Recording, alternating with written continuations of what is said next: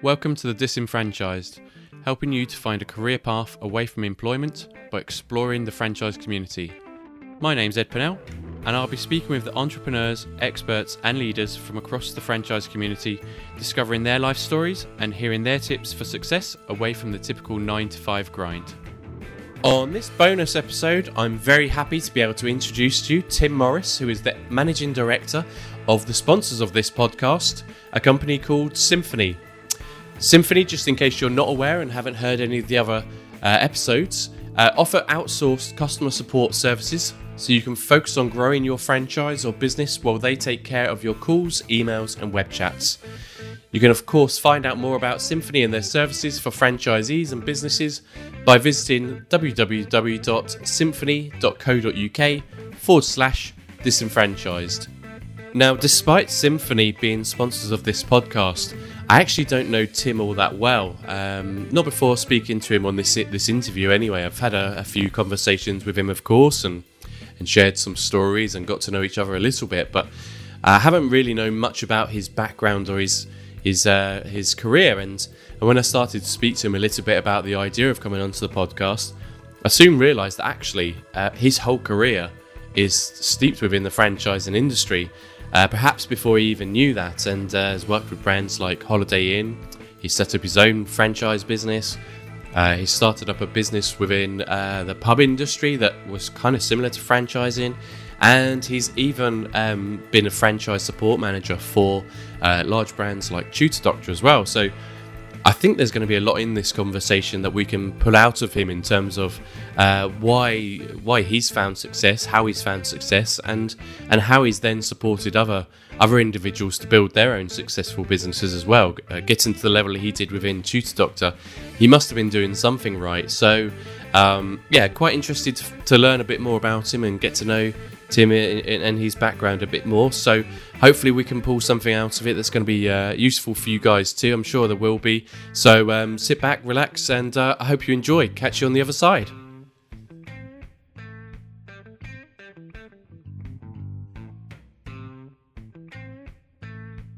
So, Tim Morris, welcome to the Disenfranchised. How are you doing today? Thanks, Ed. It's great to be with you. I'm doing doing fine. Thank you very much. Um, busy, busy, busy, but uh, great to be able to talk to you. Yeah, yeah, it's always a pleasure to catch up with you, Tim. And um, I'm actually quite interested to, to get into your background because I, I kind of only know you through through the work that you're doing with Cymphony. So um, it'd be good to see and learn a bit more about your story as a as a franchisee and as a, a support to other franchisees. So let's let's um let's kick it off with your your first job then, since you uh, left, left yeah. education. Well, um, since I very very early on, I don't know why.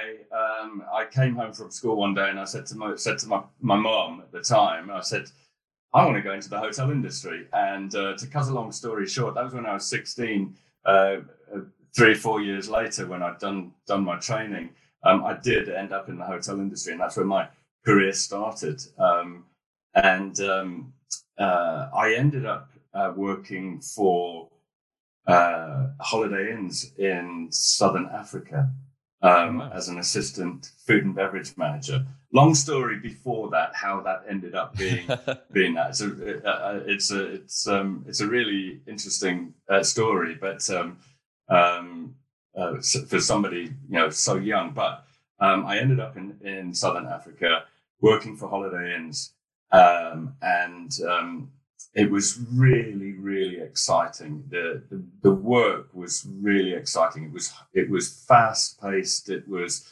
um, uh, it was early on in my career learning to organize and um, and uh, plan and all of these types of things um, and deliver service. Um, and uh, yeah, I was I was with uh, with Holiday Inns for uh, nearly 13 years um, wow. in uh, in southern Africa. Yeah. So why why the hotel sector? What was attracting you to to that world? you know, to this day, I have no idea why the original uh, statement was made to my parents that you know I want to go into the hotel industry. But once I was in it, what I realised was that there was this. Uh, I understood and and the the importance of quality of service of um, of empathy towards customers, understanding what those customers needed, being re- um, being really able to react to those individual requirements. Um, and um, uh, the, the more I got into this within the hotel sector, I realized the power of that personal nature of service and also the quality of delivery of, of that service and whether that be service or, or product. And it doesn't matter at what price point you are in the service. Um, all of the, the, these elements are key to success. Interestingly, uh, what I really enjoyed as well is that I came to realize quite quickly that I was part of a franchise operation um, without even knowing that I was getting into franchising.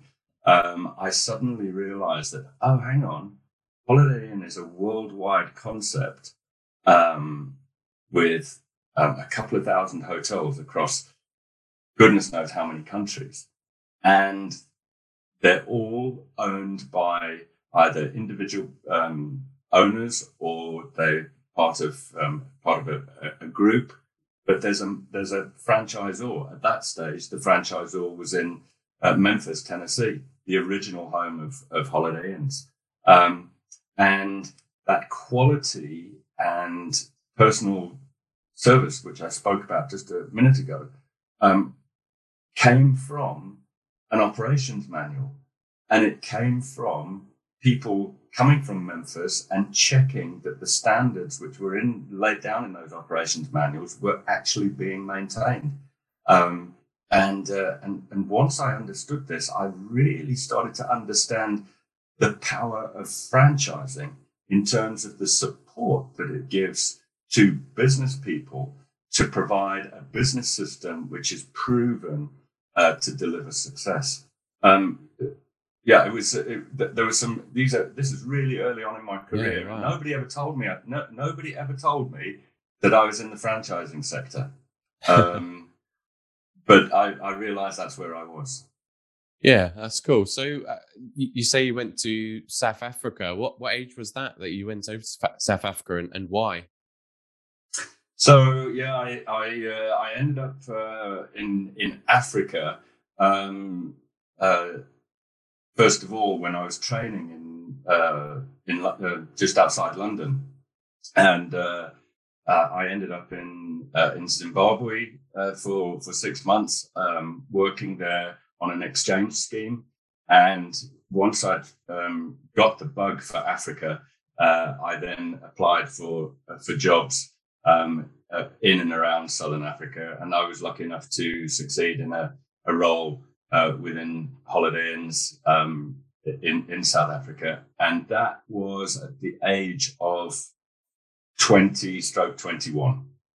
Um, so I, I uh, packed my suitcase, I formally emigrated, um, and uh, yeah, and uh, and and uh, I was there for 21 years, I guess. Uh, my, you know, I got married, my kids were born in, in South Africa, um, and then I came back to the UK um, oh. in uh, uh, in 2000. Yeah, it's quite a brave move at that age, really, isn't it? You know, to to I guess leave friends yeah. behind, family behind, and and go and start a a new life, yeah. new career overseas. It's especially South yeah. Africa. It's not like you know nipping across to to France or Belgium or Germany or something like this. It's it's quite a different culture, no. I'd imagine. Uh, it was, it was, and of course, you know, we all know the history of South Africa. It was going through political turmoil as well, um, and so it was a very challenging environment to work in um, for the hotel industry. Uh, there was very little tourism, international tourism going on. So whereas today South Africa is a you know destination of choice for many, many, many thousands of people, um, in those days um, there were hardly any tourists coming in. So we you know we had challenging times in making sure that we could uh, keep the hotels um, uh, functioning. Um, but um, you know it was a it was a time I would never. Um, uh, I, I would never uh, not have done. It was just you know so exciting, so brilliant to see the changes which went on, etc. Also, what what kind of level did you get to with with Holiday Inn, and um, what happened next? Yeah, so I I um, I went up the the career ladder. Um, ended up being a general manager for um, some of the large hotels. We did some brand changes as well um, um, during that time. So I was responsible for uh, converting some of the hotels from um, uh, unbranded, unbranded, if you like, franchise brands to Holiday Inn brands because of the power of the brand. Um, so we did some some substantial changes. Uh, changed, rebranded a hotel in Cape Town. I rebranded a hotel in uh, in Johannesburg, um, and that took me to 1995, I believe it was.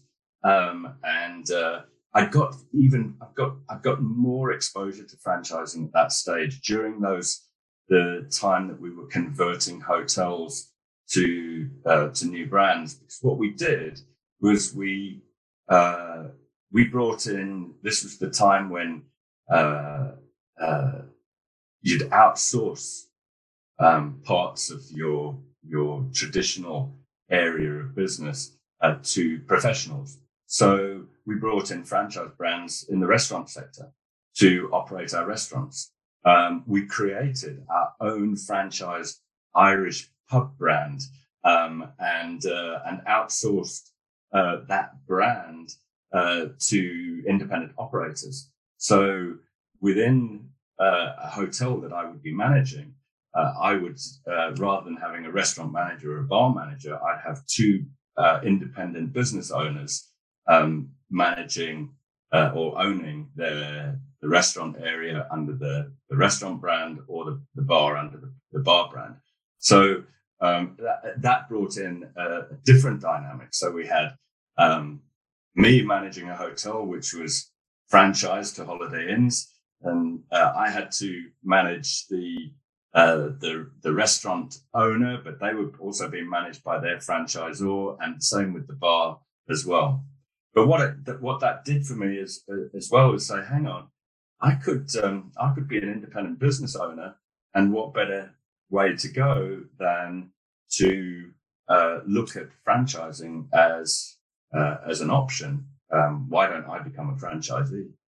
Um, Before we go into that, I, I want to kind of go back to that dynamic within Holiday Inn because that's re- that's really interesting. I hadn't I hadn't realized that happens, you know, that underneath that franchise brand, there was potentially other brands that were being franchised. So do you, do you think having a business owner running the, the restaurant or a business owner running the, the, the bar, did that make it more successful or was it just less headaches for you or, or more headaches? Yeah. What, it was, a, it was, the first thing was it was more successful. Um, and two, uh, in terms of headaches, it was more a different dynamic than uh, management dynamic than anything else. But um, but absolutely, it was it was more they were more successful. The the the entrepreneurship of the independent business owners, but also operating to their tried and trusted business systems from their franchisor um, uh, uh, built that success. Um, and the, the, restaurant brand that um, in, in, one of the hotels that we had was one of the best known brand names in the restaurant sector in South Africa at that time. Um, and um, so you would get uh, all of the hotel uh, guests using it because that's they were in the hotel, uh, but you'd also get uh, local residents from miles around coming to the restaurant because it was such a well-known brand. I, I guess they'd have to pay a, a, bit of a premium on that though, because it's it's almost guaranteed traffic, right? To, to be in in a, a Holiday Inn hotel, which absolutely. I mean, it was a big investment. Um, most definitely, it was a big investment, and uh, they'd be big spaces as well.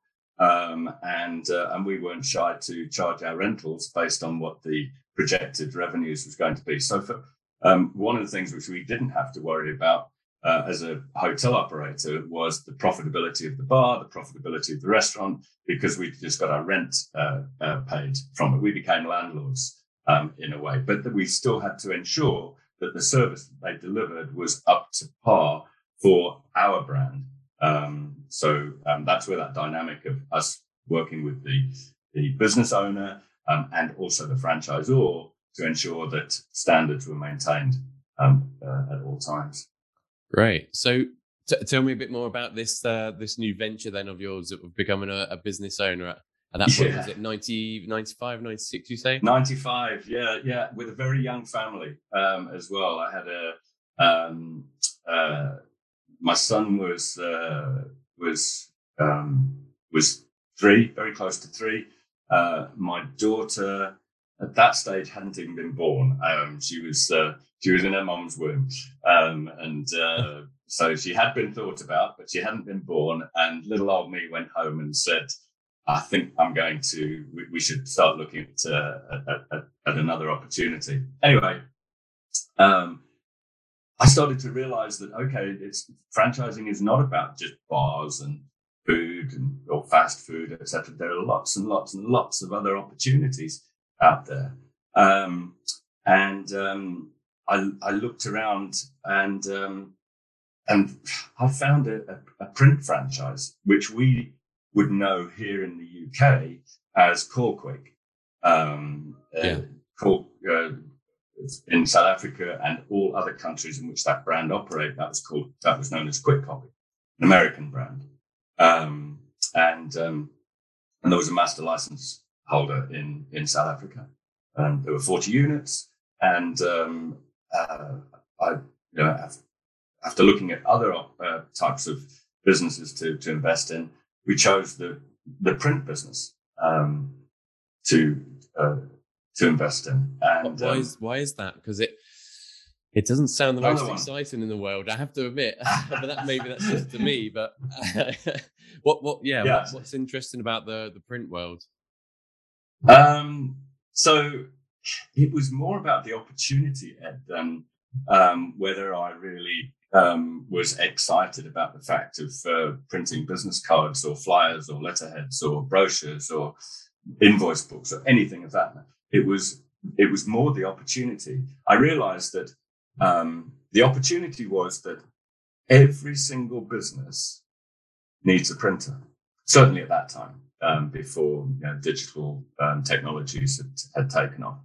Every single business needed a printer, um, and um, uh, and so for me there was a there was a huge opportunity.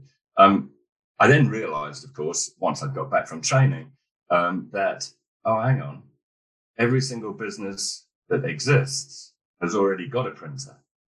Um, so the so the what we'd learned in our training was, um, you know, they didn't they didn't shy away from that. The franchisor didn't shy away from that. You had to go out and market. You had to go out and uh, convince businesses to allow you to quote for uh, for uh, their current print requirements. You had to be out and about in front of your target market all the time with your brand name, um, uh, front and center as much as you possibly could. So that was the first aspect. The second aspect, uh, when it came to you know people, especially coming from the hospitality, the hotel industry, lots and lots and lots of my colleagues said, "What? You've gone from the hotel business to printing? It doesn't make sense."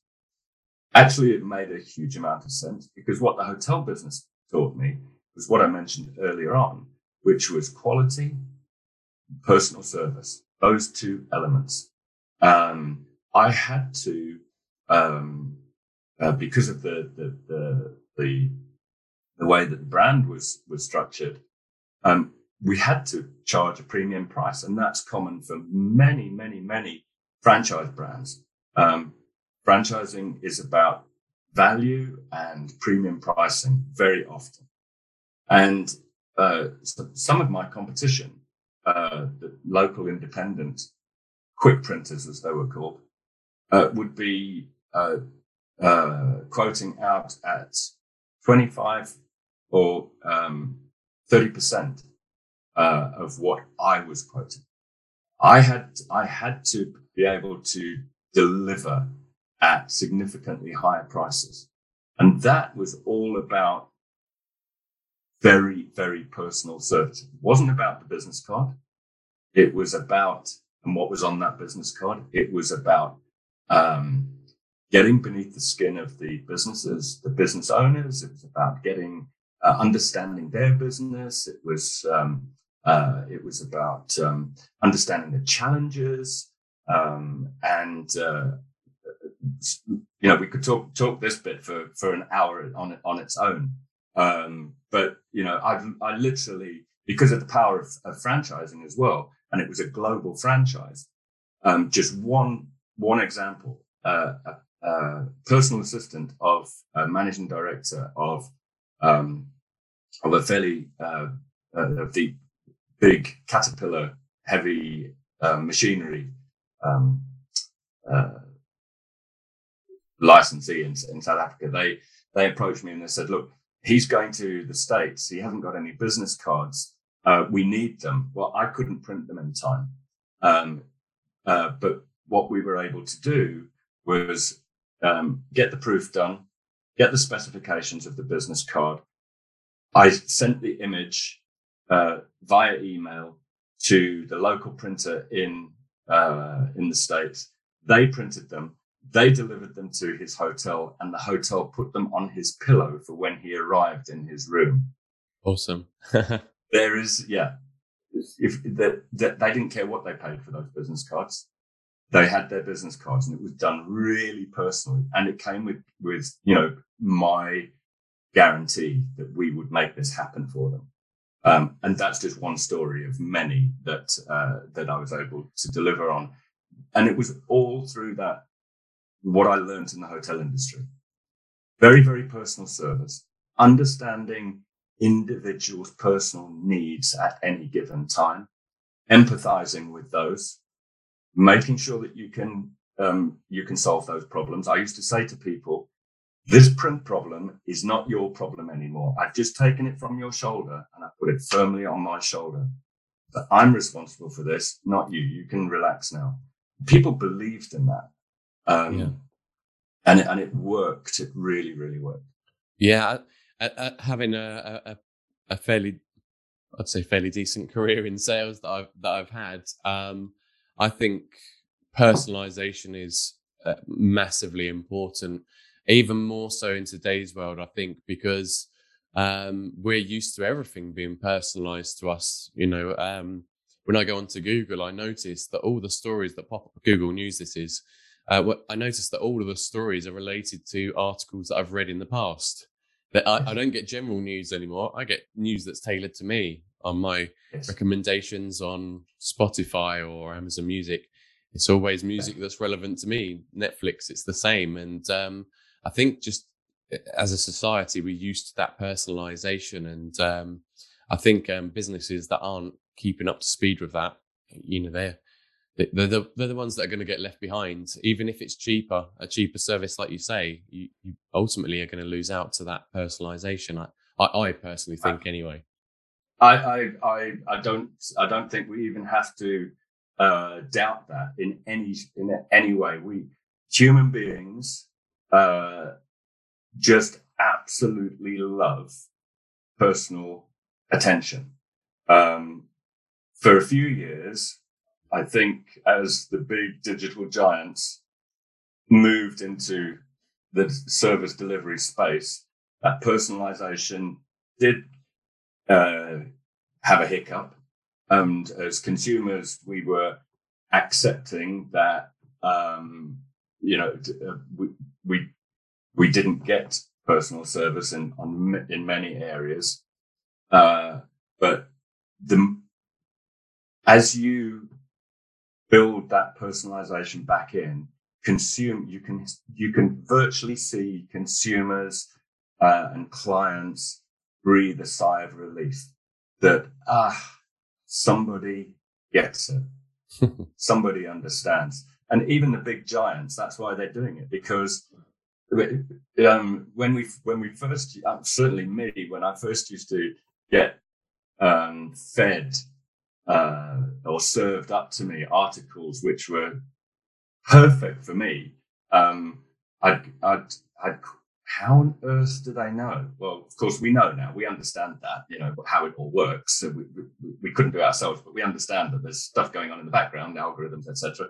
But it's great. Why serve me up stuff which I'm not interested in when you know there is lots of stuff which I am interested in, and I'm being served up, and it's absolutely satisfying my need. Um, and, um, uh, and and yeah, the more that we do it, the uh, and offer that personalization, um, the the the more successful our businesses will be. And and it's it's personalization with belief that you're doing the right thing for your clients. Um, that you're not just doing this because it will, you know, it will create a bottom line. But if you've got that real belief, because with that belief comes sincerity and all of that type of thing. With that, all of that comes referrals, word of mouth, um, reviews. Um, it, it's it's it's incredibly powerful.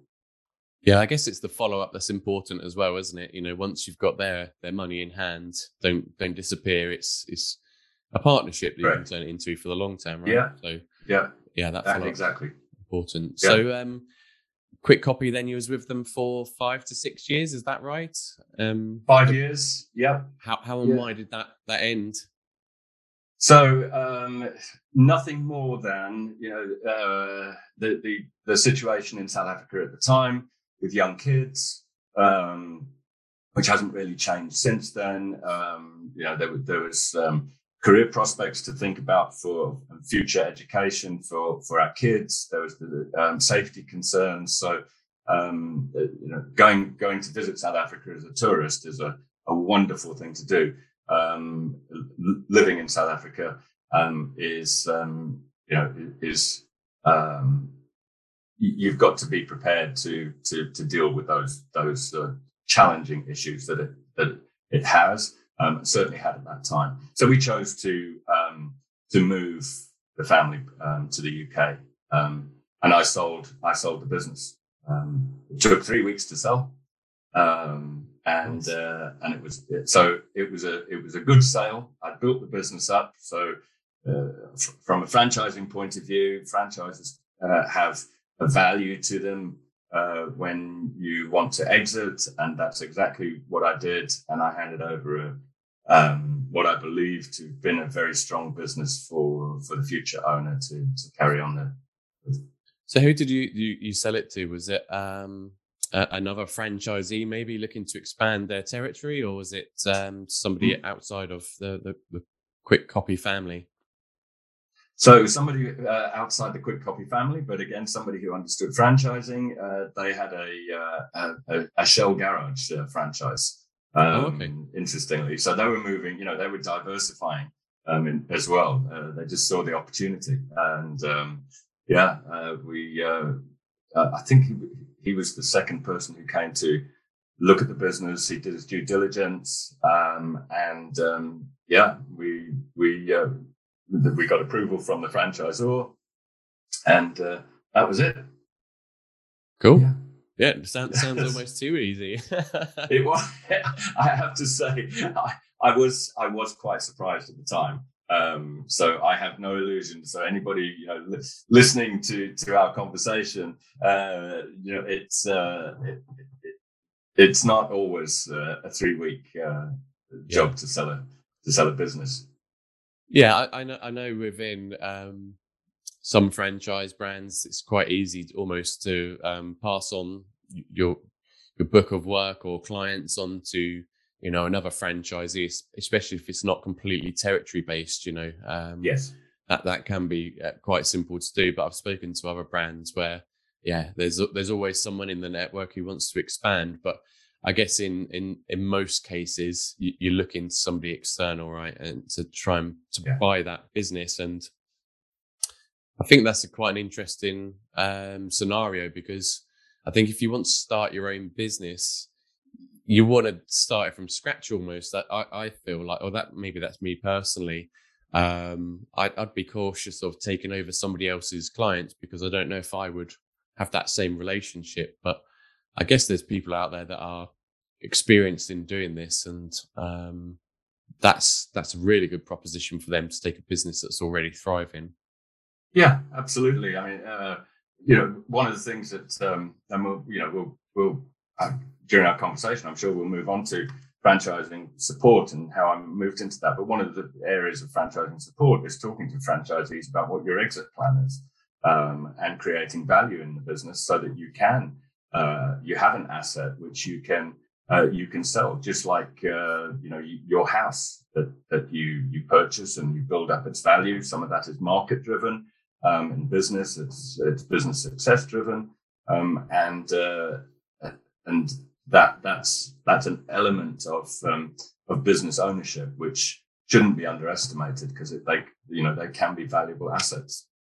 Well, let, let let's let's jump into that support piece now. So, um, I know for for the next five years, you um was the owner of four licensed properties in the the, the pub industry from the looks of things. So um, obviously, yeah. um, uh, entrepreneurship was was still in your blood, and w- was that kind of like a yeah, let's let's touch on it quickly. Was that kind of like a franchise organization that you were operating under there, or?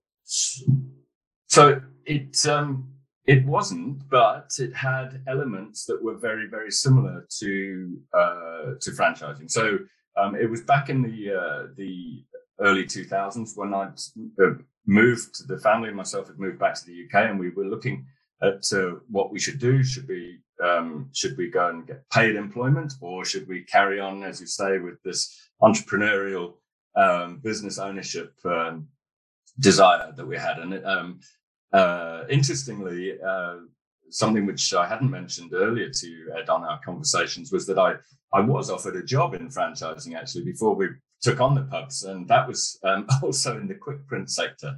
Um, I got a uh, I got offered a, a support role in, with Prontoprint at the time, um, but I chose ultimately to carry on uh, business ownership. And um, at that stage, um, the big um, uh, pub companies such as Punch and Enterprise and others were um, were virtually purchasing the entire freehold space of, of pubs um, in the UK.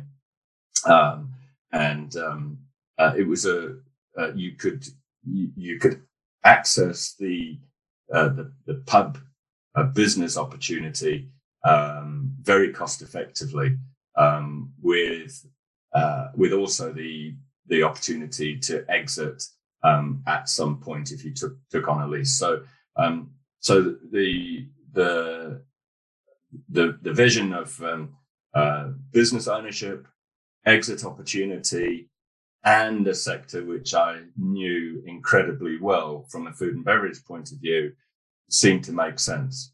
Um, and so, um, yeah, I invested in, uh, as you say, uh, four pubs uh, with uh, with uh, restaurants with them as well, um, and um, and worked those for three or four years, um, and and exited exited from them as well, one at a time. Um, but the the because they were um, uh, the the business relationship was between me as a business owner and the pub company. Um, the pub company provided uh, business support, so business development managers, marketing uh, departments who would give you marketing support in terms of uh, menus, uh, flyers, promotional uh, items, etc., etc. Um, we they also had um, uh, great relationships with the big brewers, so you could get marketing support from the brewers as well, um, and you'd have um, regular um, business development meetings with your area business development manager. But you operated as your own independent business under your own business name not under a franchise a brand name. That was the fundamental difference. And the standards which you implemented into your business uh, were entirely your responsibility. The business development managers would perhaps give you advice, but ultimately, if you chose, you know, not to clean the pub or have, you know, um, uh, have um, stains on your on your glassware, or you you served warm beer, um, or you didn't smile when customers walked into the pub. uh, that was you know that was your problem. Um, tragedies, of course, definitely. yes, exactly, exactly. Um, so, um, but so that that for me as a business owner, there was support there. Um, what I realized at the time when I was uh, operating those uh, those those businesses um, was that the support which is given by franchise operations is so much more than the support that I was getting from the pub companies.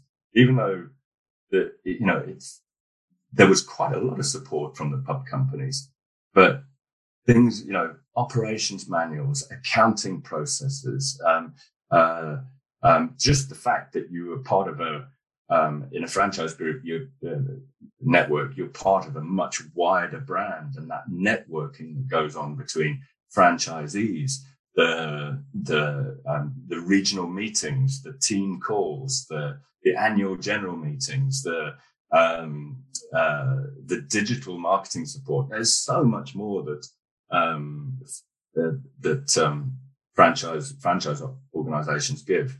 Um, that that was a that was a realization. But what I what I you know again this whole thing of franchising in my career was the the, the power of um, of uh, of that franchising brings um, because of that um, the business system which has been has already been developed, the experience, the um, uh, and taking so many of your hats that you need as a business owner, and uh, and the comfort of knowing that there's a this this this structure behind you which is there to help you be successful.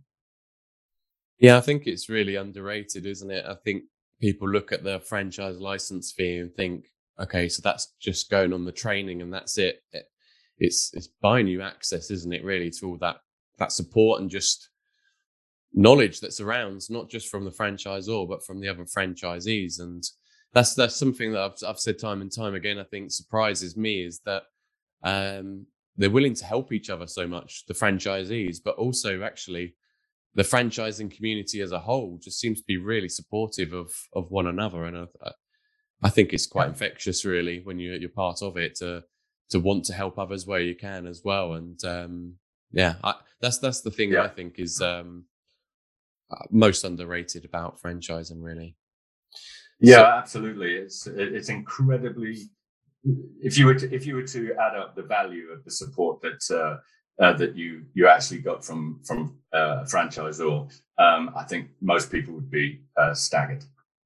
One one final thing, which I could, if while we're on this this, sure. this area of of where I am in my career, going right the way back through the common thread, apart from franchising, is when I commented about quality, service, value, etc., etc.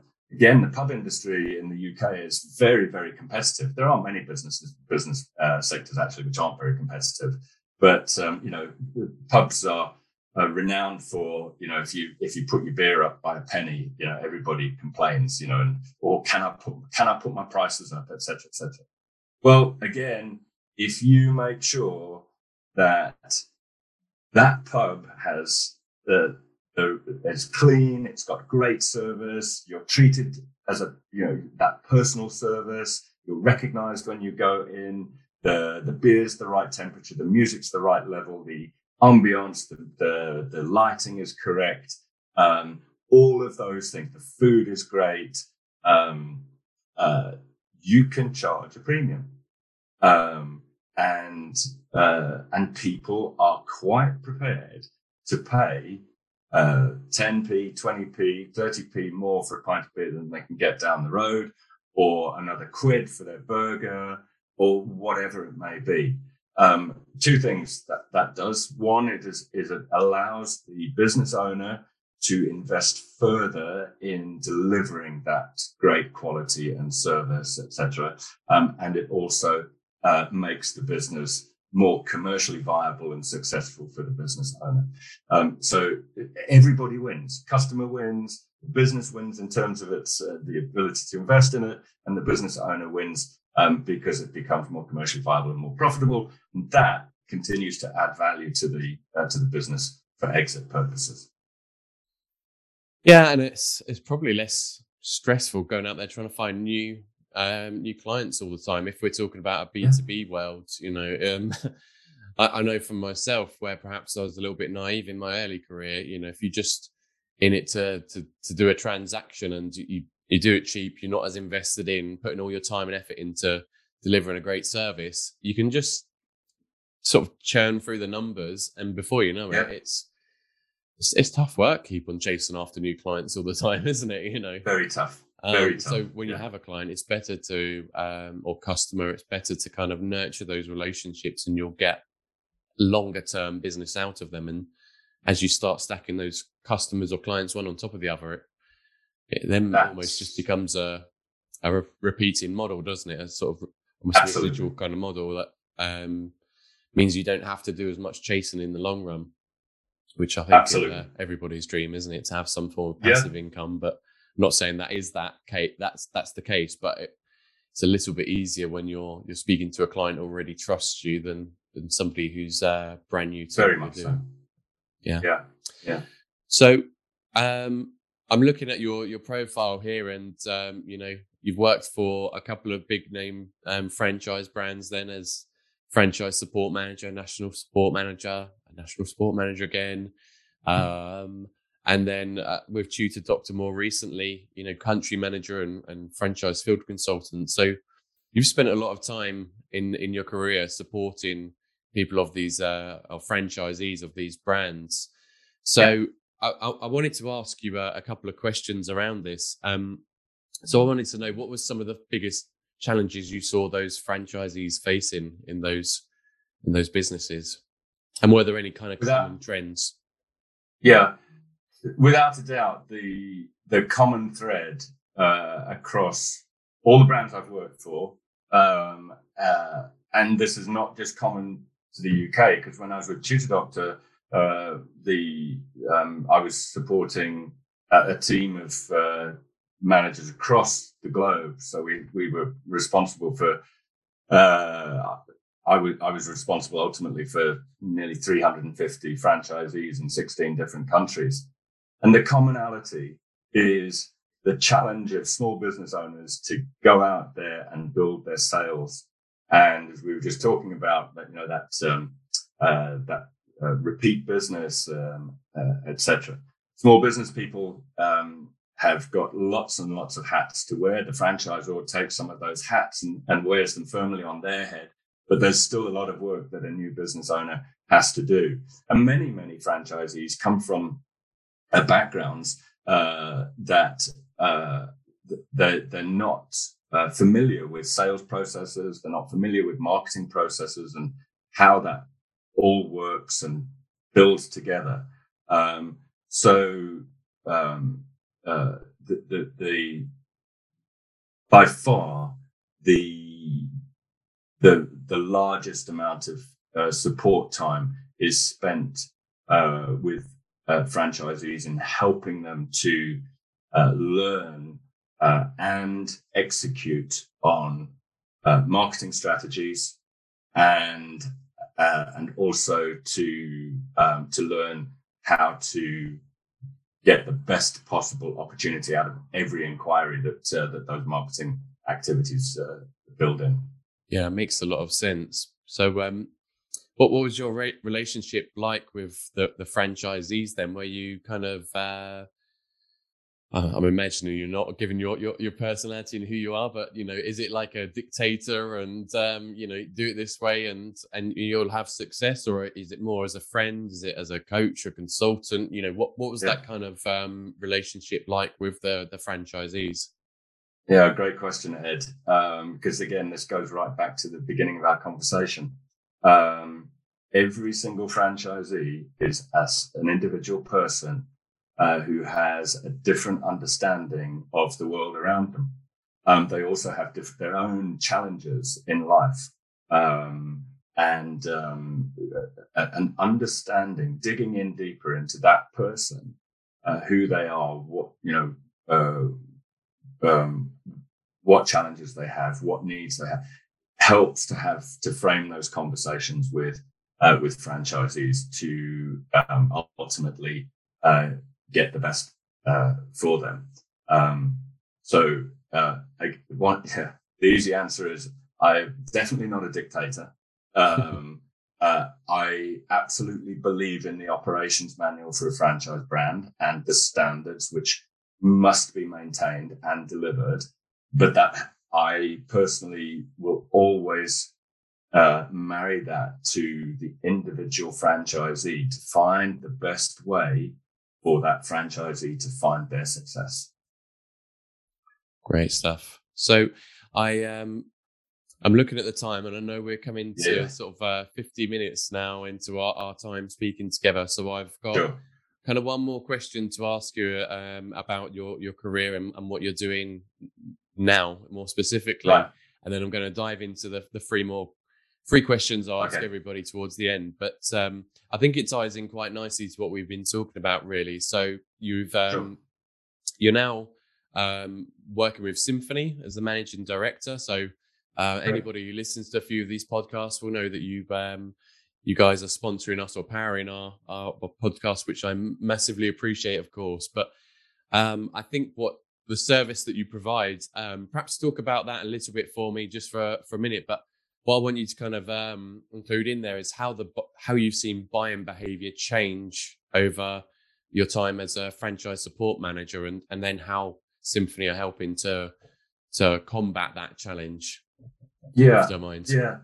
No, no, no, sure. Uh, quite a big question that, and certainly, I mean, uh, some people would uh, would think, uh, well, uh, this is another change that he's made in his career from from hotel business to franchising, and now yeah. Uh, into Cymphony, which is an inbound communication specialist. Um, that's a posh name, if you like, for a telephone answering service. Although we're not a telephone answering service, we are a a communications, uh, inbound communications business, which um, allows consumers their channel of choice. As we've, as um, as consumers have moved along the years, um, telephone is one channel which we use to communicate with each other.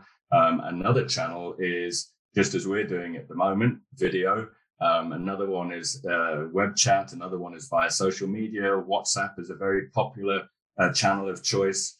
Um, so there are many, many, um, there are many, many opportunities for consumers to communicate with uh, businesses. Um, but it's really difficult for small businesses and some large businesses to be able to manage those uh, channels of choice um, choice e- efficiently. Um, there's nothing worse than uh, going onto a web chat and it says, "Sorry, we have no chatters here at the moment," or um, ch- "Chat is, o- is only open from nine o'clock in the morning till four o'clock in the afternoon." People want immediacy, um, especially uh, millennials, Generation X and Z, um, etc. Um, so th- that's what what Cymphony does. Um, how I got to be working for Cymphony or uh, heading up Cymphony is was as tutor doctor uh, had realized a number of years ago that uh, this challenge of um, uh, of sales was partly driven by the fact that um, franchisees were um, uh, missing a lot of opportunities to convert inquiries into into sales. Um, only because they were busy doing other stuff. So calls would come in and they would be at a meeting uh, with a, another potential client or they'd be driving or something of that nature. And the call would go to voicemail. Very, very often, voicemail, uh, people do not leave voicemail. So you've lost the call. Very, and even more so, even if they do leave a voicemail, to phone back and try and convert that inquiry.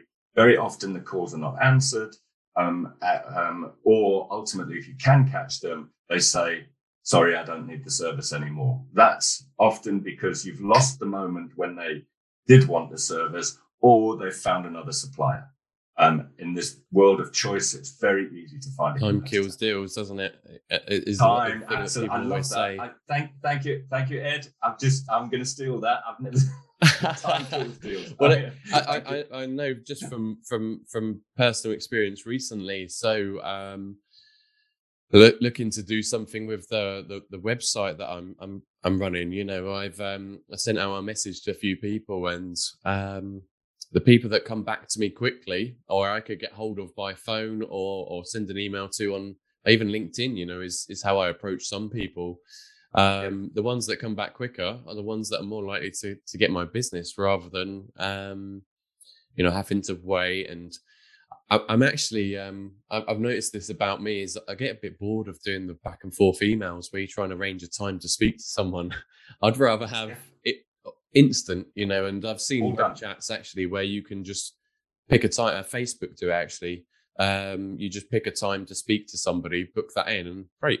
Okay, that's that's sorted there there and then. I don't have to send the email, wait for a response, check my spam, then send one back saying this time or this time, and that doesn't work. You know, that yeah. immediacy, like you say, is really really important. And um, exactly, yeah, it's quite interesting. I, I when um, you you we, we first started speaking, I was uh, maybe a little bit skeptical about Cymphony and the, the impact I could see it having within sales. But actually, I, I really get it now. Now I look at my own behaviors, especially since, since COVID. Um, yeah. yeah. you know, you do want everything now, especially where it's online. It's um, absolutely, yeah, it's all about um, absolutely um, getting that service at that quality level quickly and um, that's right. Really, and we really call nicely it to your career.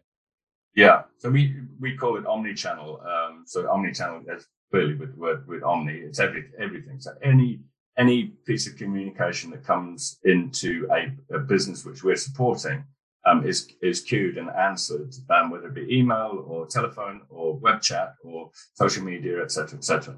Um, uh, form fills on websites, and um, so so um, yeah, it, I came to Cymphony via Tutor Doctor, um, and um, because we uh, Tutor Doctor was a brand which was being supported by Cymphony, amongst the other, um, uh, I think we're around about 23 franchise brands we support at the moment.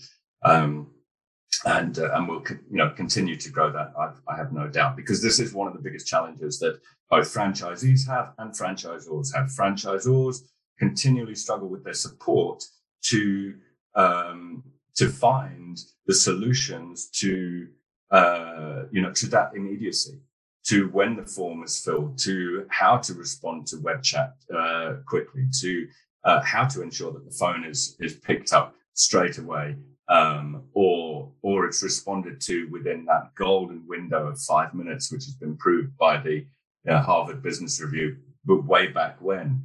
Um, the, every time there's a delay, there is uh, that there's a distinct risk that that sale will be lost. Um, there's a much higher chance of success if you've got immediacy, and, and we prove that time and time again uh, with with what we do. Fantastic. Look, um, I, I, I, can actually talk about it for a lot longer. uh, we've got three minutes, and I want to ask okay. you um, one one final question before before we wrap up, and that's um, uh, you know, obviously you've spent a lot of time looking at um, and, and, supporting franchisees, looking at their businesses, trying to find efficiencies in what they're doing, um, focusing on customer service as well and as providing quality.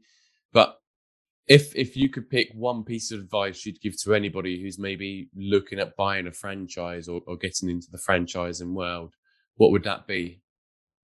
The advice has to be that um, franchising, franchise models, franchise business systems are built out of proven systems. And the operations manual is there to help a franchisee be successful not to hinder a franchisee from being successful.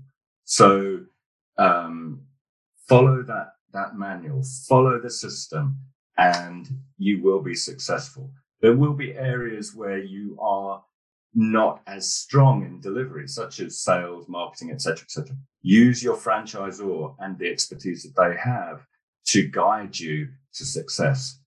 That that uh, that operations manual is there for you to be a success, not to hinder your success. Fantastic, good good advice. And um, there's one other thing that's just sort of um, popped into my mind there of uh, what Cymphony is kind of like within your your career, and that they're like the the the, the restaurant, right? within the, the, the bigger franchise chain, you know.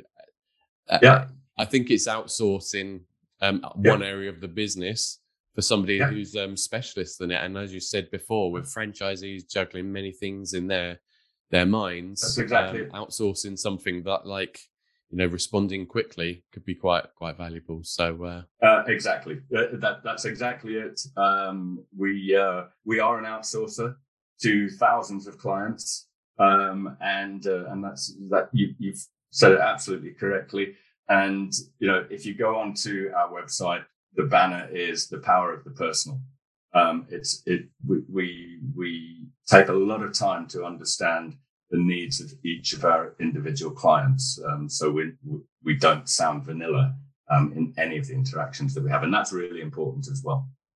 Fantastic, Tim. Thank you very very much for your time today, and thank you for sharing your your career story with us and um, your insights. And um, hope you have a great day. Thank you very much. Uh, it's it's been an absolute pleasure. I've really enjoyed it, and thanks for allowing me the opportunity. We'll hopefully do it again sometime.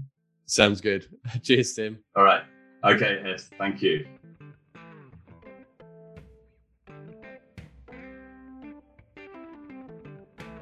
So there we go. That was my conversation with Tim Morris from Cymphony. His early career was really fascinating to hear that at the age of 20 he was heading off to South Africa to, to go and work for Holiday Inn within an industry that he always wanted to be in. Um, I always envy people that are, are, are like that and that early on in their career they managed to find a purpose, find a goal, and go go and achieve it. Um, must be such a, an awesome feeling for, for, for Tim to have had, and such an experience as well. I mean, uh, working and learning from a, a, big franchise chain like Holiday Inn without even noticing you're you're in that franchising world, I think set him up to to go down the career path that he he did ultimately go into. And um, I guess the the most important, well, not most important, but the most interesting thing I found there was that within the hotel chains themselves, they had franchise businesses that were providing the restaurant service or the, the coffee shops. And since since listening back to it, I've realised actually that that happens in a lot of workplaces or uh, hotels, I guess that I've been to, where you see a Starbucks in there or Costa or something like this and it's it's quite commonplace, I guess, out there in the world. But to me, it's just something I hadn't really thought of. That even that franchise business was using another franchise business to outsource one of their services, which I thought was pretty interesting. Anyhow, so um, really impressed with the the answer he gave for you know why working in the printing industry as well, because I have to be honest, I've always wondered why would you start a you know flooring company or why would you start a printing company? It doesn't sound that exciting or or that much of a an industry where you're you're going to get a lot of enjoyment. But I think Tim said it said it there really that somebody needs to do it, and if there's not that many people out there, there's an opportunity, right? And a lot of the stuff that you're doing around the product itself or the service itself can actually be the fun and exciting elements to it. So um, that that I quite liked. And then before I kind of carry on talking for too long, I'm just going to kind of wrap up and say those those two key things that Tim mentioned: quality and service. I think I've heard it from quite a few uh, experts now from around the franchising industry. Uh, this is how you build uh, a successful business with repeat customers coming back and time and time again. You build a brand this way, and I guess that's why it's written into the contracts, into the operations manuals for these franchise businesses, how to deliver that quality service. Um, you know that is personalized and can actually um, make sure that your your clients are coming back time and time again. So. I could I could dig into loads more of this, and and I'm sure we'll get Tim back on another time to speak about more things, um, you know, like exit plans and the amount of support provided by franchisees.